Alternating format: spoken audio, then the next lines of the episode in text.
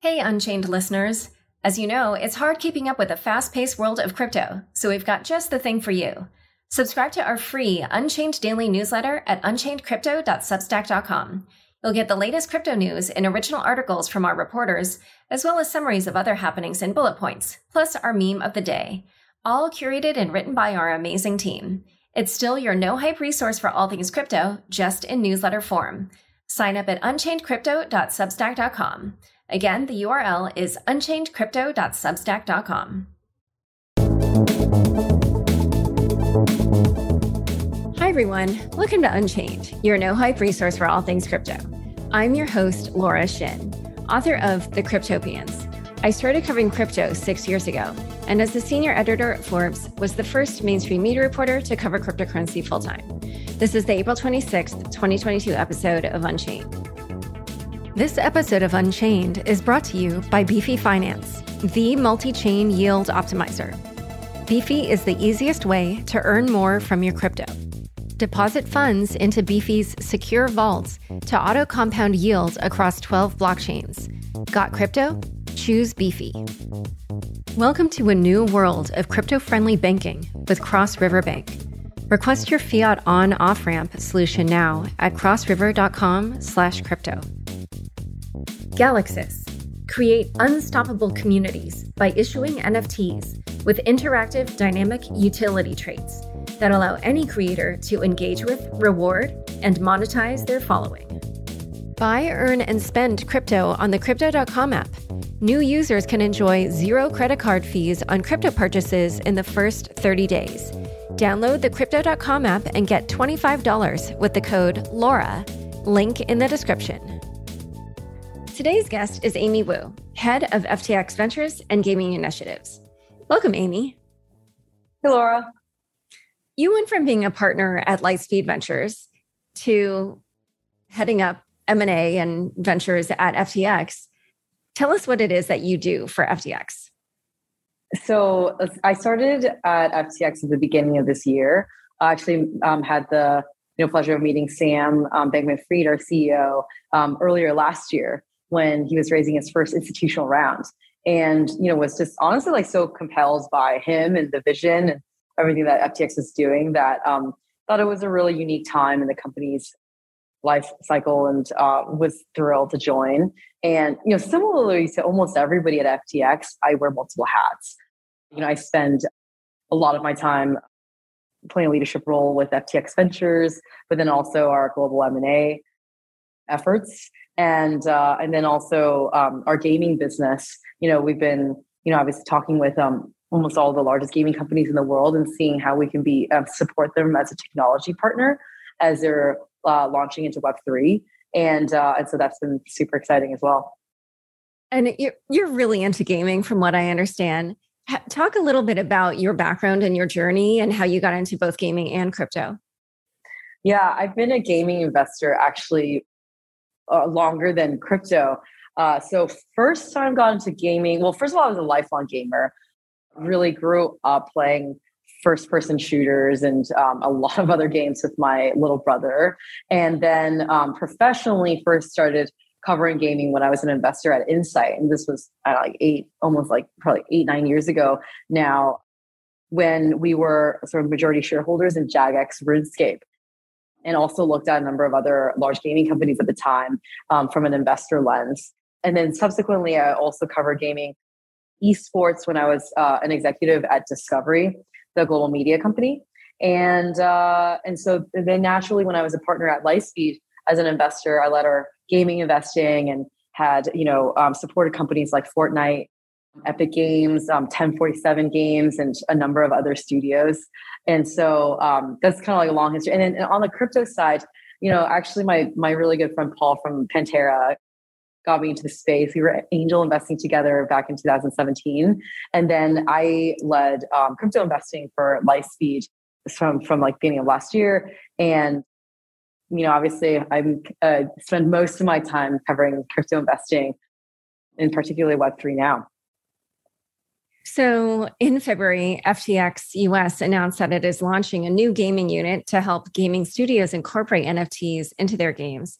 And at the time you tweeted, At F T X, we offer an end-to-end solution of our core product to launch N F Ts and tokens, a custodial wallet with non-custodial integrations, primary and secondary trading, compliance and licensing, and more, all white-labeled and in-house. Can you talk about what it is that is that vision of that product that F T X U S will be providing to gaming studios? Yeah. So I think I'm going to try to bring this to life with an example. So say you're a gaming company and um, you're, you have, you know, your own gaming account, let's say, um, and a player who signs up for one of your games, actually, the first thing they do is they spin up an account like um, that's owned by the studio. And so the idea is that if a gaming studio wants to launch Web three elements, you know, fungible or non-fungible token, The a lot of pieces of that, let's say the wallets, the marketplace is, I, I would say, fairly commoditized. But what is not is the compliance around that. So, um, you know, as as F T X, like we actually, so we support something like um, around sixteen billion dollars of transactions, crypto transactions per day. We're also in over one hundred sixty jurisdictions. We spend um, up north of a billion dollars last year just acquiring companies to um, acquire essentially licensing fiat crypto on-ramps Uh, across the globe in order to facilitate crypto transactions in a compliant environment. And that is actually kind of the hardest thing for, for you know, publicly traded company or a large company to be able to do um, on their own. And you can imagine in this case, you're a player and you just You just grind it in the game and you're collecting an N F T item. Well, potentially, when I collect that item, it actually drops into a white-labeled F T X custodial wallet.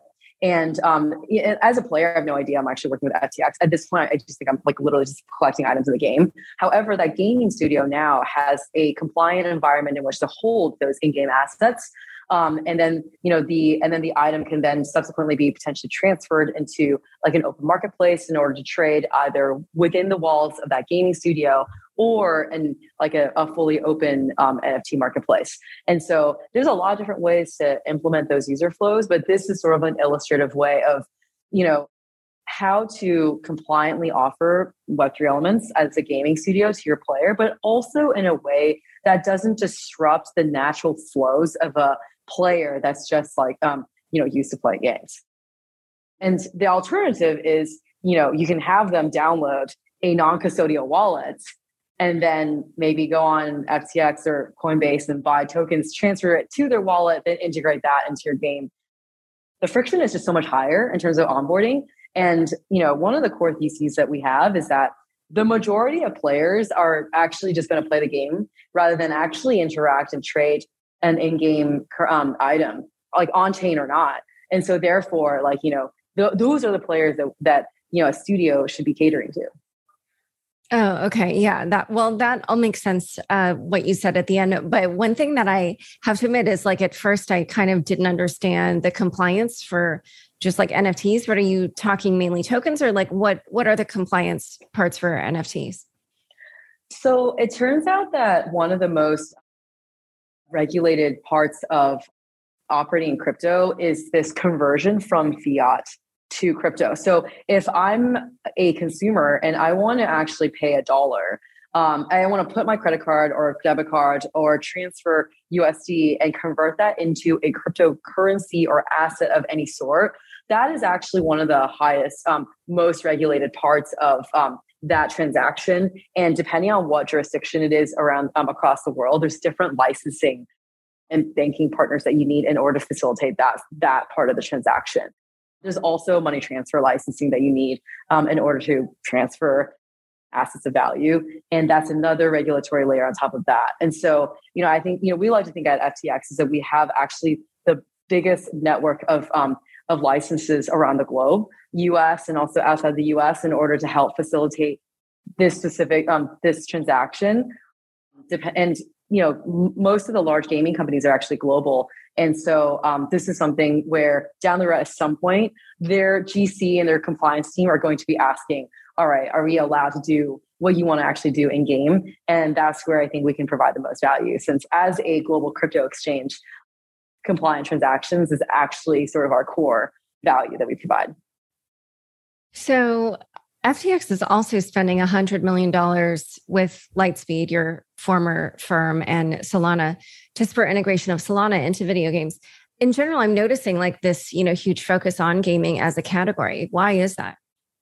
Gaming has really captured a lot of people's, you know, sort of imagination as one of the biggest potential sources of onboarding mainstream audiences into crypto. Because today, I mean, we're still, we, you know, we're in sort of like the millions of people that are holding crypto, and um, we still have another sort of billion, you know, billions of people to go um, around that. Um, I do think we need fun, entertaining, and also like real use cases in crypto beyond just trading crypto and having it be store value. And that's finally coming online this year. Um, and we're really excited about that in ventures. But specifically for gaming, you know, some stats are kind of two hundred billion dollars industry revenue industry last year, two to three billion gamers globally. If you include sort of mobile platform and then now kind of up and coming like browser platform as a game as well. And so therefore, it's just a, such a huge um, number of people to potentially onboard, um, especially if you consider that gamers have essentially value digital assets longer than almost anybody with um, buying and trading, grinding for in-game assets. And so originally, um, you know, people in Web three and crypto have thought, well, you know, owning that asset is just the natural next step in terms of that in-game item being, and you know, an N F T. However, you know, obviously there's been a huge backlash in the gaming industry, gamers in particular, against this concept of, of Web three and N F Ts. And so it's been pretty fascinating. You know, I was recently at G D C, um, largest gaming conference in the, um, you know, this year, and it's feeling that tug and pull. You know, most gaming companies, I would say at least at the C E O level, typically are very excited. Gaming, large gaming companies always have like, you know, dozens of experiments that they're working with, right? They have dozens of titles, some of you that, that are huge and others in production. And so therefore, like, you know, most of the large gaming companies that we were talking to have some experiments or innovation sort of brewing in the um, Web three space, because, you know, if this does become a, a massive sort of trillion dollar industry, then they don't, um, in, in games, they don't want to miss out. And so therefore, like, it's just been an area of intense interest and a lot of activity that um, a lot of partners, um, vendors, you know, like ourselves are, um, are spending a lot of time with. So yeah, I definitely want to talk about that backlash, but first let's just talk a little bit about this history that gaming has around incorporating like money or objects of value into earning or into play. Because as far as I understand, like before crypto came along, there was this concept of free-to-play games, and players kind of resented those. Um, I heard you say they often seem to be designed more as pay-to-win games, but then that evolved. And then now there's been this new evolution of like play-to-earn. And yet again, play-to-earn, I think, you know, initially there was kind of like a lot of promise around it. And then now there's, people are kind of aware that there can be problems where many of these people that are playing the games are more like mercenaries, just wanting to earn the token or earn whatever the money is, and then, you know, not really interested in the game. So, yeah. yeah. So how do you, like, what do you think is the kind of best vision of how games can incorporate blockchain-based um, tokens or assets? And do you think like play to earn is dead, or do you think it has to be revised in some fashion? My thesis around gaming monetization paradigms is that I personally think that um, Web three is a the, the, an evolution of free-to-play gaming rather than in itself a monetization strategy. So um, if you look at the evolution of of uh, free-to-play, essentially like gaming twenty years ago, the predominant gaming industry was really like premium games, right? I go to the store, I go to GameStop, I, I buy, um, I pay Uh, forty bucks for the latest, you know, PlayStation game. And that is pretty much the end of my monetization for that, that game as a gamer, right? Until they came up with like the sequel. And then I might, you know, buy that.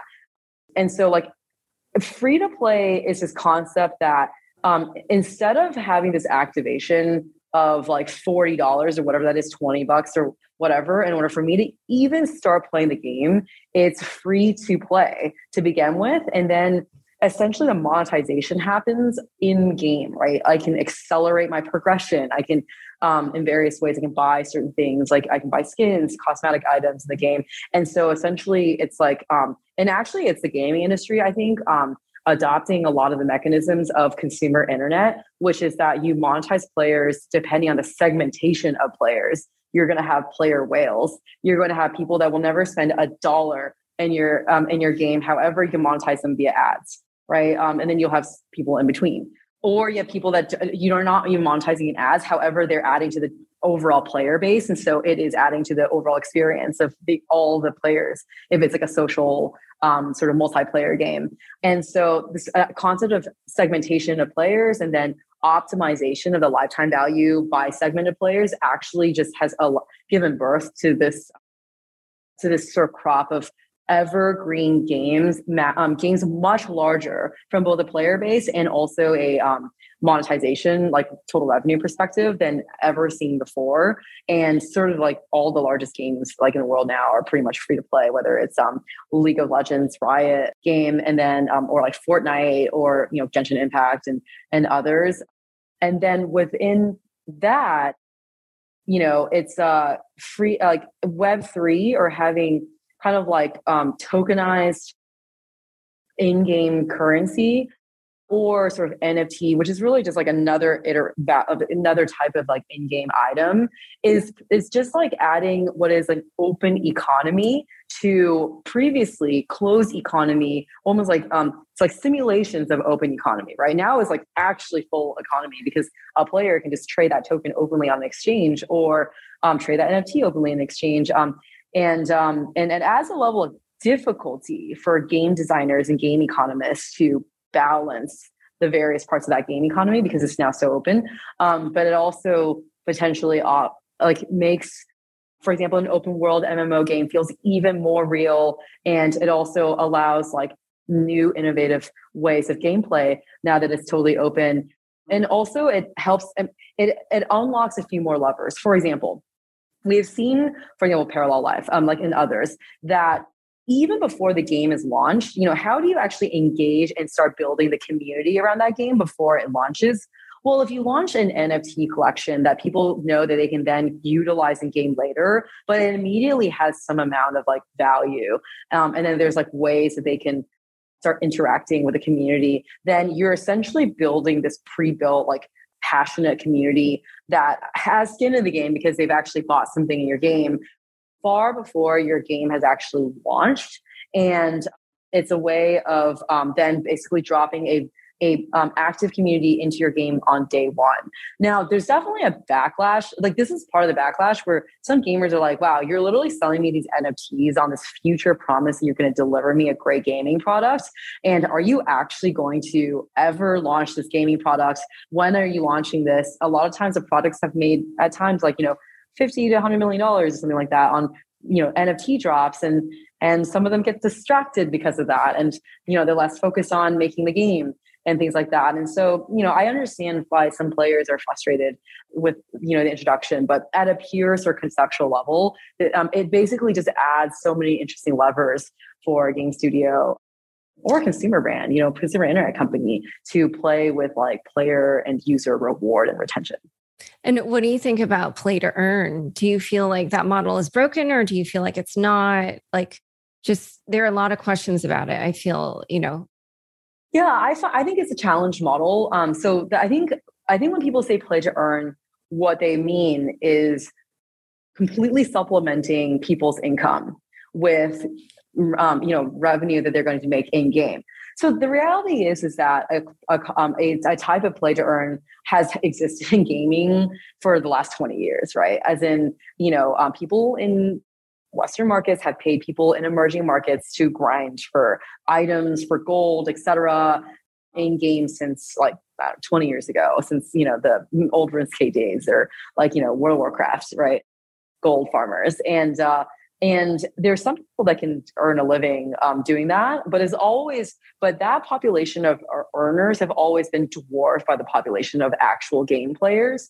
And so um, in quote unquote play to earn, which is essentially borrowing that terminology from what was previously a gray market, right? In um, or black market in, in games, you could still have absolutely populations of people who are earning a living, playing games, grinding for items, et cetera. But personally, I always think it's going to be It's going to be smaller than the actual player population and by a very large margin. And so you'll have an industry there potentially, but I think it's going to be somewhat limited.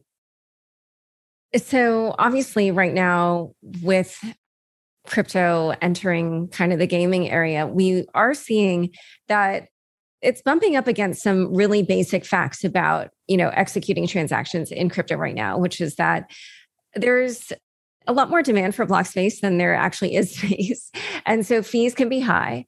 And gaming is one of those things where potentially you could have a lot of transactions. So how do you think games can kind of incorporate crypto now in a way that isn't either cost prohibitive or just something that is completely not fun as a user? Yeah, so lots of different ways to incorporate Web three elements to it. On the one hand, you can essentially just drop some cosmetic N F Ts, which is no different from like, you know, a game like launching skins for a character, which many free-to-play games like have today, but that those skins can actually just be traded outside of the confines of the gaming studio. And uh, and that's all that is, N F T skin. And on the other end of the spectrum is, what if every single gaming transaction is actually carried out on chain? And I would say that pretty much today, that's like virtually impossible. Like there is no public blockchain that has the throughput and uh, that can sustain that kind of transaction volume for one of the major games. And that's totally fine. I mean, today games are starting with minting N F Ts, um, items on chain. And then I think made, like promise is that in the future, like as public blockchains scale, you know, and, and L twos are helping with that, like Arbitrum, Starkware. And then you already have, for example, um, the some of the alternative L ones like Solana and Polygon are able to um, be a lot cheaper, for example, than running transactions on Ethereum, and also a lot more environmental friendly at the moment. You know, um, there are a lot of different ways that games can incorporate Web three elements today. You can also, games can launch a token as well. Game studios, you know, obviously there's um, legal complexity with that. And so in terms of how do you launch that is one consideration. But then also a practical consideration is that actually it's a lot more easy to control um, and, and manage M- N F Ts in your gaming environment than if you actually tokenize your in-game currency. Because once you do that, then you are essentially going to be actively balancing that currency. Otherwise, it's disrupting actual gameplay. And so uh, we kind of encourage gaming studios to start with launching N F Ts and then uh, before launching their in-game token. Um, but, you know, we have partnered with, for example, um, Comtus, which, which is a publicly traded Korean-based gaming company that launched Summoners War, one of the largest, you know, mobile M M Os in the world. Um, they've launched um, C two X on F T X, and they um, are embedding the C two X token in You know, ten games they have in their pipeline from here to the end of the year. They're also um, using the C two X token as part of their game's launchpad, which they're partnered with Terra blockchain with. Um, and so a lot of utility for that token. And we think that's like a really terrific way to um, embed a lot of utility right now in something. And we'll see how it goes, right? It's still like super early in, in the experiment and, and um in the roadmap, but um, early on, it's gotten a tremendous amount of user interest.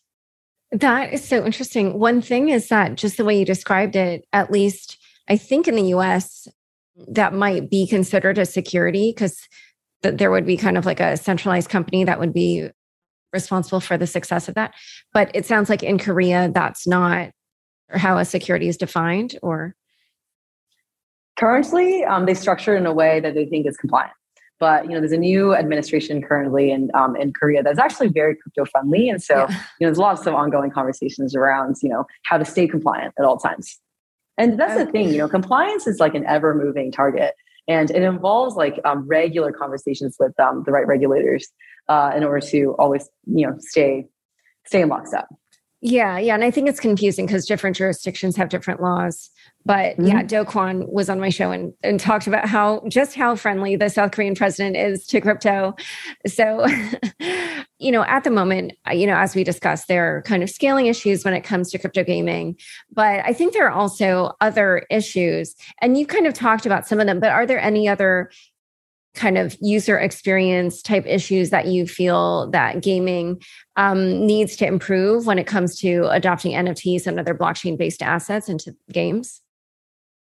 So I'll give you actually a really tangible example. Um, at G D C, we also announced that F T X had acquired Storybook Brawl, which was uh, uh, which is an auto battler card game, um, sort of in sort of like a similar genre as Hearthstone. And it's very beloved, you know, like a lot of people um, play it at F T X. Actually, Sam's childhood friends with um, Matt, the C E O of, um, of Storybook Brawl. And um, that's how we got introduced. And and um, when we announced the announcement, actually, there was quite a lot of, of you know, public sort of um, negativity around, oh, now like, Storybook Brawl is like selling out. They're, you know, they're going to, they're going to ruin the game by, um, by launching N F Ts, et cetera. There's this essentially this immediate visceral reaction by a vocal minority within the gaming community that N F T equals bad, like crypto equals bad, because, you know, there are actually scams and money grabs in the space, but there's also like really good teams and people trying to build something great for players. I will say that interestingly, I mean, because we like, you know, are part of the same team now, like that the announcement essentially, like, even though there was a negativity, it virtually did not impact the play, the kind of like engagement and player base in the game. In fact, some of the most vocal people, like we know, continue to play the game.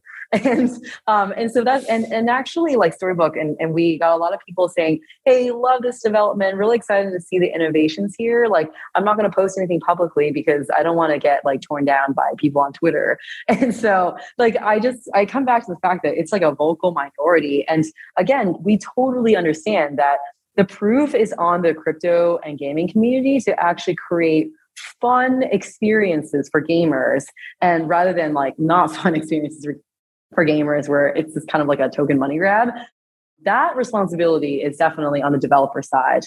But, you know, um, I think, and, um, and so I don't want to like make light of people's negativity, but I do think it's um, it's still the minority. I've actually, we've gotten a lot of support and a lot of people that are really excited to see like, you know, where um, that team is going to take the innovation. Yeah, I've experienced something similar where you have like a large group and then there's one small vocal minority that like hears a lot about one issue and they make so much noise and frankly will attack anyone who doesn't agree with them. So then you end up getting flooded with private messages of people who disagree with them but don't want to say it publicly. uh, so that's yeah. for me. It's interesting how that happens. And at the end of the day, these are like developers that are pouring their, you know, heart into making great products. And, um, And, you know, it's disheartening for them to see the negativity um, online. And so, you know, I, I really hope that um, over time that we're just going to launch great experiences and then people will just see that as proof in itself. So in a moment, we'll talk more about this backlash against crypto N F Ts by normies. But first, a quick word from the sponsors who make this show possible. Finance is changing. Strategies are changing. Holding is changing. Beefy Finance, the multi-chain yield optimizer, allows you to maximize passive income while you sleep. Simply deposit your crypto into Beefy's secure, industry-leading auto-compounding vaults to put your funds to work. Each one of Beefy's seven hundred forty vaults automatically reinvests the interest gained on your crypto deposits, earning you more while saving you time and fees. Beefy's strategies create bank-busting A P Ys with zero percent deposit fees at the click of a button. Join one point four billion dollars of investments and understand why so many users trust Beefy with their financial independence. Visit beefy dot finance and take control of your financial future. Join over ten million people using crypto dot com, the easiest place to buy, earn, and spend over one hundred fifty cryptocurrencies. New users enjoy zero credit card fees on crypto purchases in their first thirty days.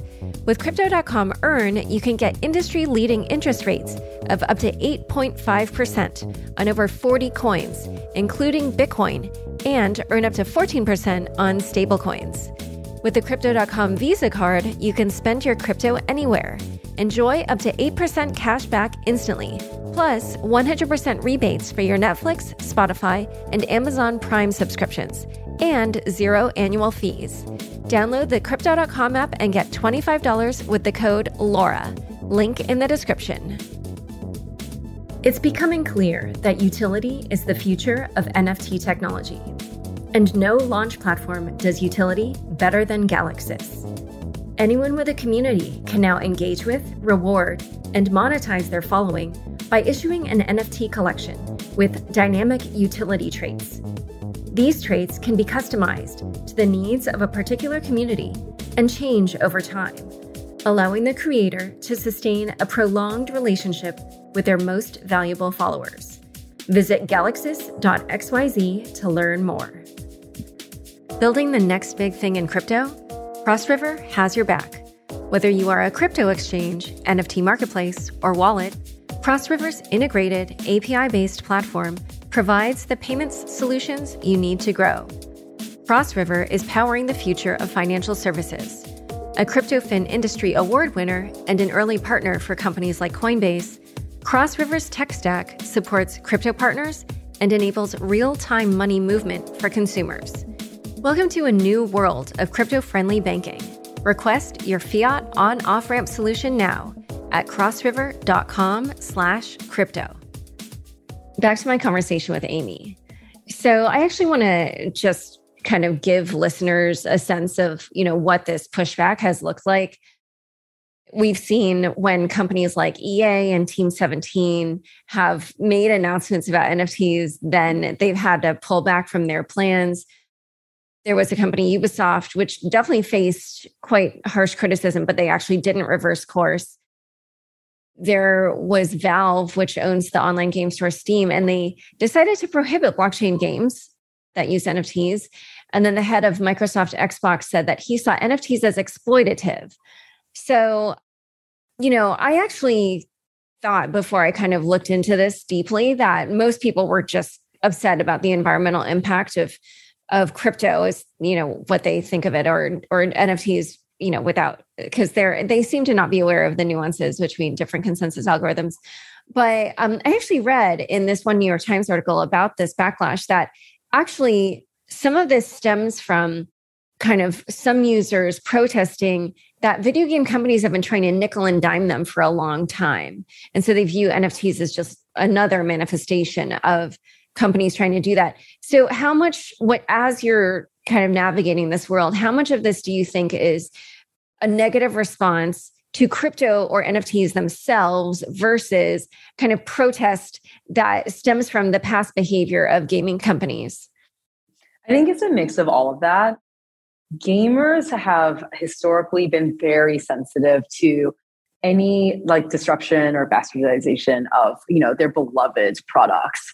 You know, in M M Os, um, since the dawn of time, you know, when like the game maker has kind of made a pretty big like change in the and introduced, I don't know, like new economies and new markets into some of these games, like you you get absolute like rioting. You know, actually, when I was at uh, Insight, uh, we had we had like a bomb scare from like the RuneScape players because we had done something on the monetization side that people really, really hated. I mean, players are hyper passionate about like, you know, n- people not messing with their product. And so therefore, it's like, you know, it's not a surprise that they're worried about bad players in the crypto world and and the money grab and the scams, et cetera. Um, and, um, you know, I I, um, I I really feel for that. And there are, I think, like just right ways and wrong ways of implementing like some of these like Web three components. For example, you know, in the true spirit of free to play, I don't think it should cost like a few hundred dollars for somebody to start playing. Like anyone should be able to start playing a game. Like um, it shouldn't cost like two E T H to buy an in-game N F T. It should be essentially affordable to absolutely everybody. Um, and maybe there are some rare items though that you're pricing differently. And to, quite frankly, like even today, you know, as a player, you can grind for a rare item, or you can like buy a rare item from like a in-game marketplace, right? And I don't think that's crazy at all for um, like, you know, for, for the N F T version of that item to have a similar type of like um, marketplace. And I think following this kind of ethos, like allowing players to be able to grind their way to um, to like get, get their N F Ts, which for example is like what Ubisoft had done with their um, N F T collection, I think are all like really equitable ways of offering that to players. And so I think like that's um, one way to potentially start bridging that. Um, but it's actually got to the point where like, you know, game makers and game executives that go out publicly against N F Ts and crypto, this is like kind of like the populist view right now. And just like free to play mobile gaming, I am personally pretty bullish that as soon as there's such a pipeline of incredible games being built right now, and it seems unlikely that one or a few or a few of them aren't going to be absolute breakout hits. And when that happens, like, you know, I think people will see, oh, like actually it's kind of convenient to be able to grind for my items and then be able to openly trade them as well. Like for the people who want that. Um, and for people who don't, they can literally keep playing the way that they have always. I find it really interesting because, you know, at F T X Ventures, um, I do a lot of Web three investing. So I also, for example, an investor at Yuga Labs, um, I'm on the board of the um, of the ApeCoin DAO. And then I look at a lot of sort of um, N F T projects.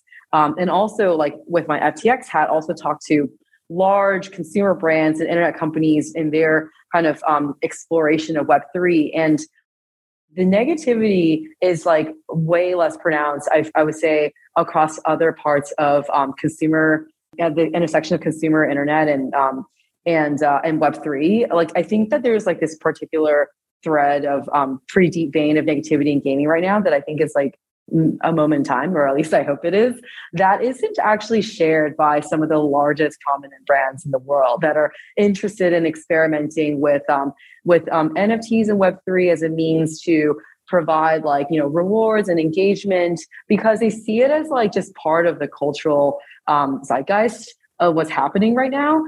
And like, I think that's literally what it is. It's less about the technology and more about it capturing the consumer imagination. I mean, cultural imagination, celebrity imagination, and that's what makes this movement um, cool for a lot of people.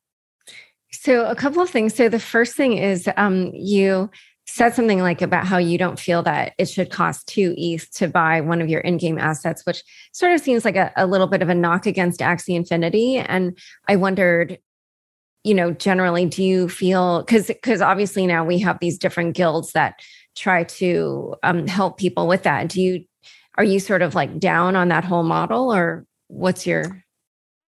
I'm I'm not so much down on them as in like it was hugely innovative, right? Like Axie Infinity had two million D A Us. That is like one that makes them one of the um, most like the biggest like gaming uh com- like games titles in the world. However, I think that like um if you look at like high spending, you know, traditional kind of like Western audience or broader like gaming audience, like there's just like a very, like a, if, if it's going to cost you like three hundred dollars in order to start playing a game, like you are very much tapping your um, total addressable market. And that's why like the predominant model in gaming today is actually free to play rather than like premium games. It depends on like how big you want your addressable market.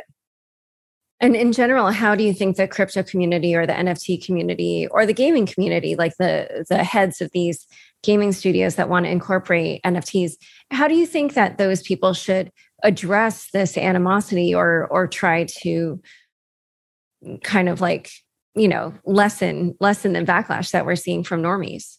Yeah, I think because of the um of this kind of backlash, um, more gaming studios are like, I'm not going to announce anything. I'm just going to launch a great beta. And then people are going to discover that they can actually own their assets, you know? Um, and I think that's pretty clever rather than like what I had mentioned before, which is you can also just launch your N F Ts early and, um, and ride that wave. I think uh, more studios are like, I'm going to launch a great product first and show people that I can launch great products. And then um, sort of, you know, announce like the, the Web three components to it. And then other people are using, and like, you know, in crypto, we kind of have like a brand marketing issue. You know, what does N F T really actually even mean? We can just call them like in-game items or something like that, right? Like, I think that the names and the terminology itself is like causing some like heartburn for a lot of people. And so some studios are getting like very creative around that. And also like, Um, so I would say, like, a lot of people are worried about nickel and diming, but I would say, like, you know, the way that economics work, incentives work with um, Web three is that it can be actually a lot more equitable, right? So, like, for example, today, if you're an artist and you created an item that generates a billion dollars of, of revenue for a gaming company, because it's like the number one gaming skin or something like that, you're you're probably going to be paid like fifty thousand dollars as an artist for that gaming studio or however amount. Versus, like, imagine if you actually can get like some sort of royalty or some sort of cut um, in perpetuity of that of that item being sold. Well, and, like, you know, um, a Web three token is like can actually like create that incentive model in a lot more um, a lot more easier than traditional traditional model today. Although, I mean, there's obviously like regulatory um, issues, you know, that you need to work through with that. But, you know, I think that's like super interesting. So now let's talk about mergers and acquisitions, since that's obviously a big part of your job. In January, F T X raised four hundred million dollars, and C E O Sam Bankman-Fried said that most of those funds would go toward M and A. So what's what's your vision there for deploy, deploying those funds? Where are you concentrating and why?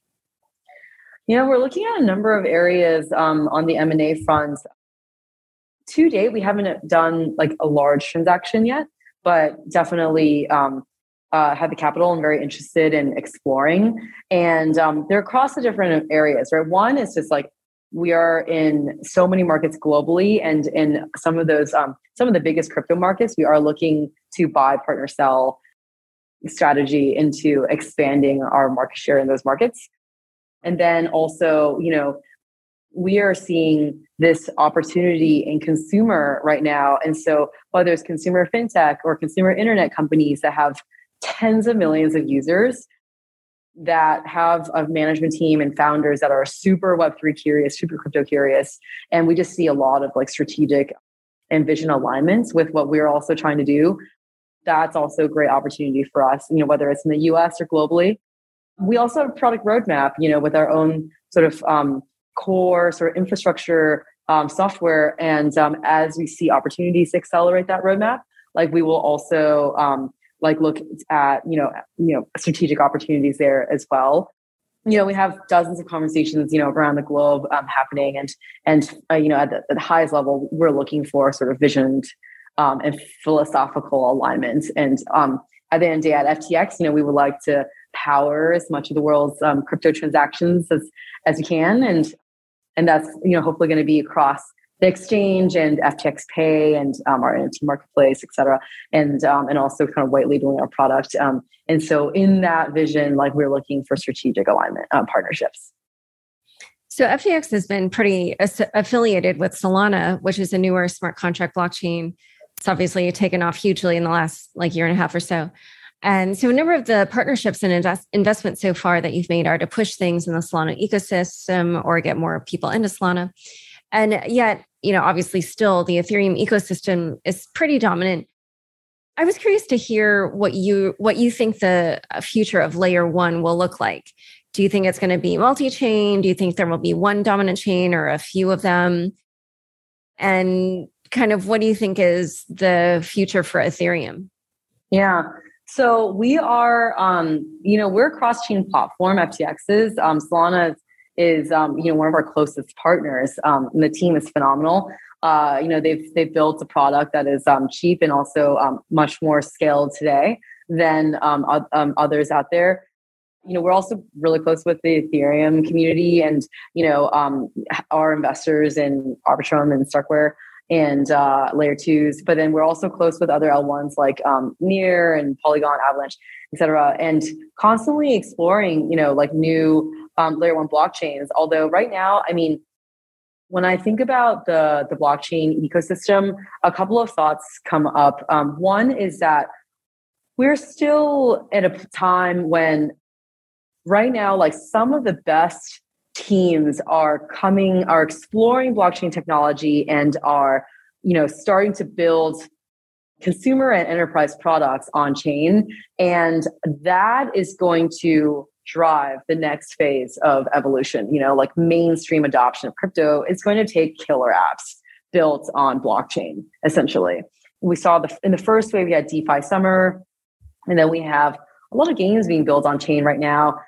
But I think, you know, we've seen some amount of stalling, I would say, um, on in the DeFi space across chain. And so we're also kind of on the lookout for more innovative products in the space. Um, I would say that probably like the AIDS lending protocol is like less exciting than than like something that is truly innovative.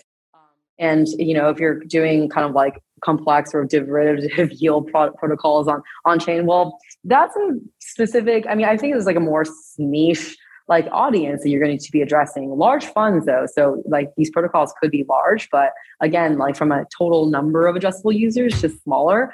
And so we're really looking for innovative use cases in crypto, uh, sorry, in, in mainstream applications that are interested in building on chain and really leveraging the um, blockchain technology in order to um, provide faster transactions or more secure or like more, um, you know, permissionless. And like there's different reasons to build on chain, you know, utilize the incentivization model of a token, um, use token gating, et cetera. And there are dozens of block layer one blockchains right now, because it turns out that it's easy to raise money for a layer one. And also, you know, the token around a layer one um, accrues value quickly. I think it's fairly unsustainable. You essentially need um, the long-term sustainability of any single blockchain ecosystem relies on having a deep um, community of strong developers building useful and killer apps on top of that. And so I do think that over time, we're going to have a few winners in the layer one space, you know, and of course, like Ethereum is still like the largest ecosystem, you know, in the N F T side, but then also in DeFi. And I think there's room for, um, you know, a few chains to have dominance, and then you'll have a, over time, and we're already seeing it this year, a rich ecosystem of infrastructure and dev tooling on top of these blockchains in order for a developer to, for example, build their product on one ecosystem and then potentially go cross-chain in a safer um, and faster way. Although currently cross-chain bridging is one of the most vulnerable parts of crypto.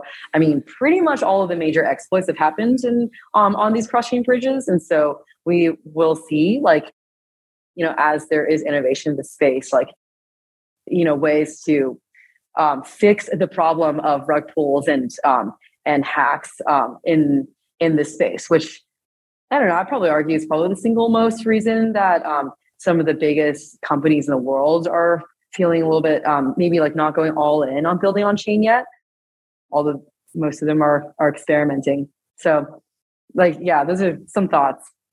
Uh, that that makes a lot of sense to me, because I do agree with you that it feels right now like there's so many vulnerabilities and they're constantly being exploited. And we even have uh, North Korean hackers going after some of these projects. So um, clearly, yeah. yeah, there's a lot of a lot of interest by nefarious actors. One thing that you talked about in there was about mainstream adoption. And I know that you guys uh, recently sponsored the Coachella Music Festival. Can you talk a little bit about like that strategy and, you know, what it is that you get out of doing these types of sponsorships? Yeah, so my colleague Tristan, um, who's uh, head of strategy for F T X U S, um, really led that project for us. Um, he's been working on it for the last year, along with you know, you know, other folks on the F T X team. And you know, we were um, we're a sponsor for uh, a partner with Coachella for the next couple of years, including this year. I was just there. It was um, weekend one. It was amazing. And what we had was N F T activation where, you know, people on the grounds and at Coachella grounds can um, can actually collect uh, tied with actually like unique code on the wristband, a unique, you know, Coachella N F T. And some of them are able to get, you know, rare um, N F Ts. And we did that in collaboration with like, you know, a few awesome artists. And uh, we also had done a drop with like Coachella keys that did really well, where um, you know, people get like lifetime membership or tickets to Coachella if they own one of these like limited keys. And so um, really awesome experimentation. And Coachella is one of the largest music festivals in the world. I mean, something like one hundred fifty thousand to two hundred thousand people will attend over two weekends. And so if you imagine, something like eighty thousand people were at um, was, uh, were at Coachella week one.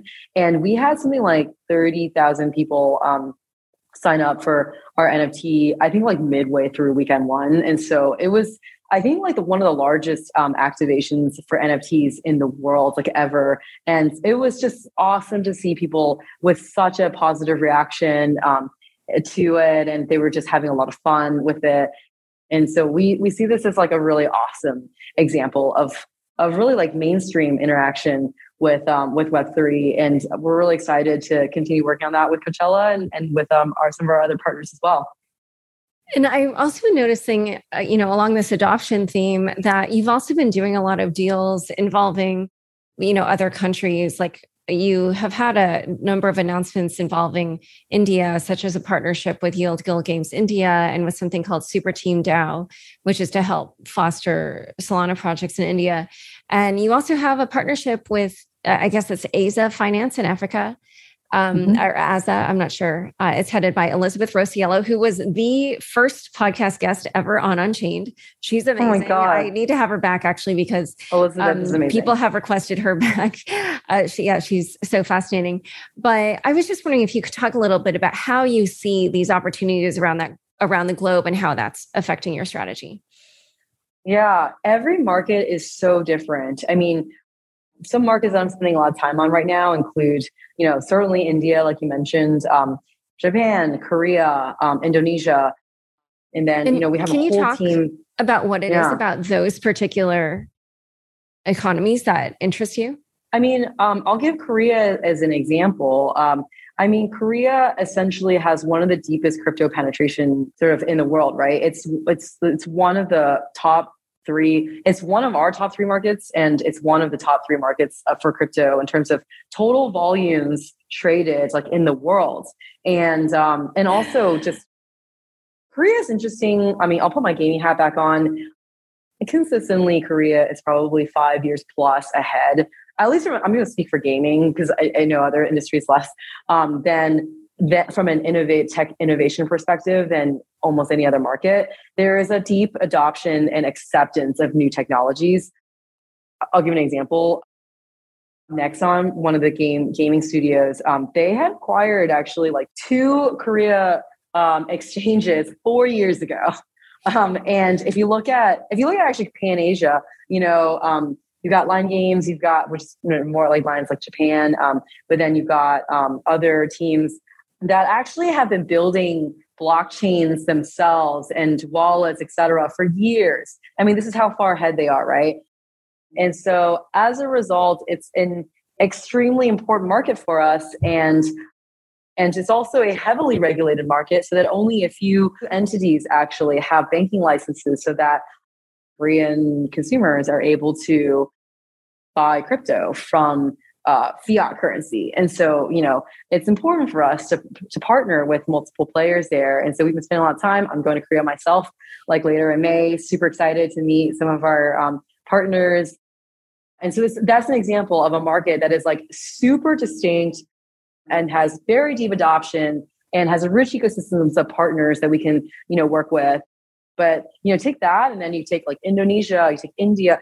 Every market is distinct in itself. It has a distinct like history of regulatory, um, you know, development and a distinct ecosystem of like large players in the space that are doing really interesting things um, in the market. You have, for example, in India, you know, you've got players like Dream Eleven that are see, you know, experimenting in the space, and you know, they're probably the largest fantasy. fantasy gaming company in the world. I mean, they have uh, hundreds of millions of, of users. Um, and so like a company like that is just like, you know, I'm super fascinated to see what they end up doing in the space, because these are the companies that are going to bring um, mainstream adoption in crypto. And many of whom we hope to partner with in these jurisdictions. Yeah, no, it is interesting. I agree with you about how all these different economies are so different. And yeah, I, you know, my, I have relatives who live in Korea, and definitely sometimes they will come to the U S and they will um, make fun of how the U S is behind in technology, and my mother will get annoyed. So um, yes, we, we know that they're advanced over there. So let's switch at topics and talk about ApeCoin. You're on the ApeCoin DAO board. How did that come about? So um, I was introduced to the community, um, sort of like the, the Bored Ape community, you know, some some months ago. And I think they were, um, as like the, the DAO was coming together as a way for certainly Bored Ape um, enthusiasts and N F T holders and community members to come and have a way to like create awesome projects and launch their own token and um, and sort of kind of innovate in I P space and and and find collaborations. Like they were kind of thinking through like board members that were pretty deeply entrenched in, in crypto, but then also had a passion for the community and um, and a desire to play essentially like a, a helping hand in in setting up the the DAO um, and setting um, and helping sort of guide the governance of it. And so, you know, I was asked to join and was um, super thrilled to join what was, you know, kind of like one of the most innovative DAOs like in the world. And also just um, such such a passionate community. And so, I mean, the, the idea is that, you know, I'd have a six, six month term and that the board members, which also include Yatsui, who's the founder of Animoca, and Alex Sohanian um, of um, Reddit, and also Maria from Sound Ventures and Dean from Horizon Labs, um, that we would come together and basically help set up an infrastructure and kind of really support sort of core contributors to then um, hand over like um, the day-to-day governance to the next set of um, sort of core contributors of the of the Ape DAO, ApeCoin DAO. And so, yeah, we've been pretty hard at work doing that and meeting regularly. Uh, it's been super humbling, scary, like um, exciting, all sorts of emotions, because when you have um, such a passionate and vocal community that have their own opinions about um, where to take a DAO and a beloved I P like Bored Apes, and you're constantly throwing that needle between doing the right thing and then also trying to not have, you know, like certain individuals maybe like kind of overpower the conversation with self-interest. You're trying to guide the conversation to the best interest of the general community. And that's ultimately not going to, not, not everyone's going to agree with the path. Um, but we've been really trying to thread that needle and obviously have so much more that we can be doing and a lot that we were trying to do already, lots in store. But it's it's been like um, a pretty awesome journey. Um, you know, Yatsen putting himself out there with like um, a couple of the staking proposals and, uh, you know, he's been doing like a phenomenal job with that. It's scary when, you know, when people start attacking, you know, you personally. And I had experience with that when I was involved with the Sushi DAO, like Sushi Stop DAO as well. And, um, but you got to just try to not take things personally and just try to do the best that you can for the community. If you're interested in these issues, I feel like you should read my book, because um, this was kind of the exact dilemma that played out in Ethereum's early years. um, but you tweeted that the Bored Ape Yacht Club, or that you think the Bored Ape Yacht Club is becoming the, the Disney of our generation. Can you talk about like what your vision is of, you know, where where Bored Ape Yacht Club is going, and then like how you think that vision will blend with this kind of like DAO ownership, and, you know, just how how hard it is really to have a community kind of execute on a on a vision like that? Yeah. So then I'm switching over my hats because I'm also an investor with F T X Ventures in um, Yuga Labs, which is a holding company for um, Bored Ape Yacht Club, I P, also um, CryptoPunks and MeBits. And um, and yeah, I mean, Yuga Labs is um, headed up by um, Nicole um, Muniz and then um, her team. And uh, it's, I mean, they're like visionary in terms of um, the plans that they have in building sort of metaverse game, but then also other games within the metaverse, and then other collabs, whether it's like in the commerce space to the um, to media to sort of, you know, shows, et cetera, that they have like kind of that they're brainstorming and and and a lot like sort of like in in process of of building out. It's um it's an incredibly expansive vision, and um, they think about companies like a Disney as like North Star, in the sense that, you know, the company has incredibly valuable I P, for example, Bored Ape um, Yacht Club, that then can be essentially activated in so many amazing consumer products, whether that's in the form of merchandise or a sh- or a movie or a game, et cetera. And um, of course, like now the um, sort of like the responsibility is to create these amazing consumer experiences. But I think, you know, it's like an incredibly like hardworking and solid team operating um, kind of at the helm of Yuga, along with the original founders, you know, that are involved in the creative side day to day as they're building towards this. These consumer products are not built overnight, you know, like they're built over years. And um, and that's sort of like the time frame that the team has in terms of um, building out this this brand. And then like, you know, what do they see as kind of their purview and what do they see as the DAO's purview? Yeah, I mean, the DAO is... Um, So, I mean, Yuga Labs is building out the business for Yuga Labs. And then the DAO is essentially a um, sort of like a sister community, right? That is really meant for the community around this I P to take charge, take governance, um, and um, and also, you know, kind of do what they want with the token to just generate like I P and projects, et cetera. I mean, obviously, like the there's um, there's partnership in that, but I think it's pretty awesome. Like you have a kind of like the centralized company that um, that owns one set of I P, and then their sister community that is able to actively participate as part of the DAO. Hmm. So I, I did hear that some people in the Ape ApeCoin community felt that there wasn't a need for um, Bored Ape uh, Yacht Club to have its own coin, which is this ApeCoin that we have been talking about, or Ape. What do you have yeah. to say to that? Well, I would say that not everyone can afford a two hundred fifty thousand dollars N F T. And actually, I think it's very democratizing to um, have a token that people can buy one of for a fraction of the cost and still feel like they're part of the community and they can vote as part of the community um, and vote as part of the DAO and um, be an active participant and um, speculate if they want to or use it um, more as like their... Um, and then eventually, you know, as there are more projects that come online that utilize the token, that they can, you know, participate in that and build in that if they want to. So I, I, I think of it as a democratizing move.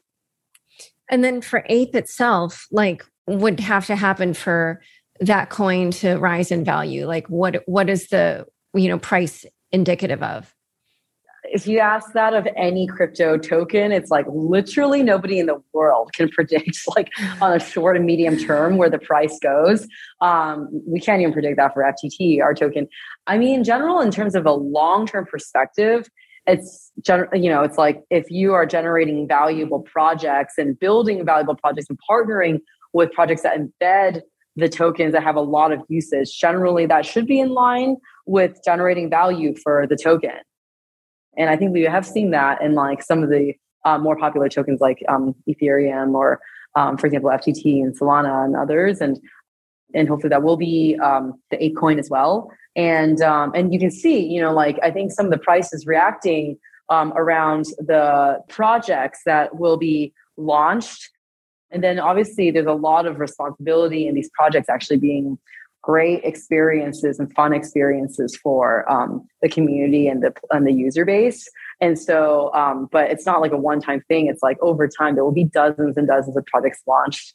And um, and hopefully like the, um, over time, there'll be like a very valuable body of assets that um, that the token holders can, you know, participate in. And, and that is all correlated with long-term price. And I think there are also maybe questions about whether or not Ape is a security. What do you have to say about that? I think that, you know, we're all kind of in crypto waiting to see what the the black and white lines are that defines a token as a security. And um, I think that the team that launched the token has done pretty much everything, everything in their power to try to align with like the latest sort of guidance that they have around it to have it not be a token. Um, but again, there's like not that much like hardline regulations around that. And so they'll adjust like as there is. Yeah. And obviously Gary Gensler has uh, the head of the S E C now might have different views than Uh, even predecessors. Um, so in an announcement video, Yuga Labs said the other side, which seems to be this like metaverse that they're launching, will be coming in April. We are recording this on April twentieth. Um, should we be expecting something imminently or, you know, kind of what, what can we expect? They do have some imminent, um, uh, I think, activities um, that people are discussing uh, today. Uh, but in terms of like the metaverse game, like what I would say is that um, a metaverse game is a multi-year endeavor, right? Like at um, they're like, you know, Yuga is going to be launching components of it continuously, but it's not like a huge game is going to launch all in one go. Like really, um, the beauty of a open world type of game, which is what um, what this like you know Other Side vision is, is that experiences and games within Other Side are going to launch over the next like number of years, and um, and that's what's like we're most excited about. All right. So we're a bit more than a quarter of the way into twenty twenty-two. What new developments or trends are you watching for the rest of the year? I think that N F Ts have done better than we expected. It is an asset class within crypto that has taken a life of its own that's quite separate from the hardcore DeFi community. And it's being increasingly coming up in conversation with um, the biggest brands in the world. There's hardly one that's not thinking about it, you know? Um, and so I think we're within, let's say twelve to eighteen months of very awesome, creative, you know, and non, you know, like experiments and, and brands like launching things in the space. And what I'm super excited about is utility, like just P F P projects, less interesting, I think, for everybody now, right? Like utility, much more interesting, whether it's like, you know, membership gating, um, access to experiences, et cetera. Like that's so much more interesting. So, you know, I spend most of my time in Web three and I will continue to. There's so much activity going on, like across the world and across like new companies building the space. So like large, large companies building the space. And whereas at the beginning of the year, I was sort of like, kind of like regretting how most of the space is actually just picks and shovels plays in, in the N F T world. Actually, we're like seeing amazing projects launching. I mean, Moonbirds, obviously, you know, Kevin Rose's project recently, and um, and others uh, sort of like um, in pipeline. And I would say that, you know, at the beginning of the year, I figured we, I think we all sort of predicted that it was going to be a big year for um, blockchain infrastructure, and that will continue to be like an area of intense, like um, of intense um, interest. Like some of the strongest blockchain developers right now are, are building in sort of like the picks and shovels infrastructure space. And so we're really excited about that. Although um, what this space needs is more killer apps. And so like, you know, kind of like, that's what I'm really excited about finding and, um, and investing in is like really strong traditional teams, for me, particularly in consumer, that are looking to build the next like dating app or social network or, you know, other sort of consumer apps, um, embedding um, Web three elements like token, fungible, non-fungible tokens in really creative ways, like live streaming, shopping. Um, like I'm interested in those use cases because I think that's what's really going to bring like the next like one hundred million um, to billion users in crypto. And that's what I'm most excited about still.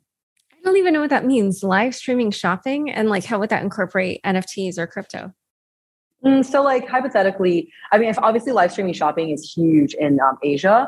I mean, what, does that literally biggest. mean like I, I walk around from shop to shop and I live stream myself shopping, or I don't get what that means. Okay. So that, so the core use case would be um, you are logging onto a website and watching an influencer like, um, essentially, it's like basically modern Q V C, right? You're you're um, watching an influencer like sell items, like a lot of a lot of which are like collectibles, right?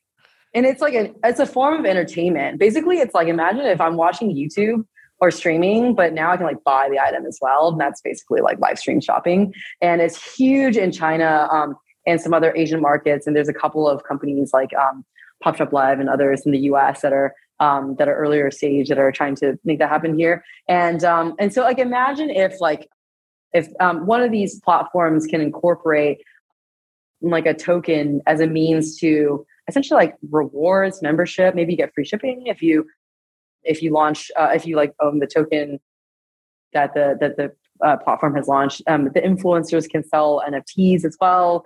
Like on the platform, they're already selling a lot of collectibles. You know, a lot of them are selling like sneakers and mystery boxes and things like that. So I think uh, it's like I'm just giving that as one example. Another use case that I just haven't really seen yet that I would love to is the intersection of like Web three and dating app. Like, you know, how do people incentivize maybe like friends introducing their friends to dates, utilizing tokens in some way? That would be super interesting. And um, so, yeah. But like how? I'm, I'm how would you incorporate that? Um, maybe you can get rewarded more tokens if you um, introduce a friend to a date where they go on a third date or something like that, right? You're incentivizing great day re- dates referrals. I'm just throwing that idea out there. Yeah, or or you get like ten times the amount of tokens if they actually get married. Oh my God, yeah, or like one hundred times, right? That's priceless. Um, yeah, I actually I and actually then, know yeah. some people who are extremely good at this and like have, you know, set up multiple couples. So yeah. So then it's like, okay, you get cred, you know, you, you are a hyper connector of people on dates and high quality dates. And so therefore maybe you have like a higher score. And so you can, you can like collect, like you get dropped like more valuable N F Ts or something like that. I don't know. Like there's a lot of different ways to potentially get that. I think I had okay. tweeted about this once and then people were like, no, this sounds like it's a terrible idea. And I'm like, honestly, I would love to see this in practice. Yeah, I don't know. It's one of those things where, yeah, it depends on the implementation. I could see it going wrong, but you know, it, it could also work. Mm-hmm. Um, well, this has been super fun. Thank you so much for coming on Unchained. Where can people learn more about you and F T X? Let's see. So um, both F T X um, and also myself, we're very active on Twitter. So you can find me at, at Amy Tong Wu, um, my handle on Twitter, and uh, my D Ms are open for folks that want to reach out. Perfect. All right. Well, thanks so much for coming on the show. Thanks so much, Laura, for having me today. Thanks so much for joining us today. To learn more about Amy, F T X, and gaming, check out the show notes for this episode. Unchained is produced by me, Laura Shin, with help from Anthony Yoon, Daniel Ness, Mark Murdoch, Shashank, and C L K Transcription. Thanks for listening.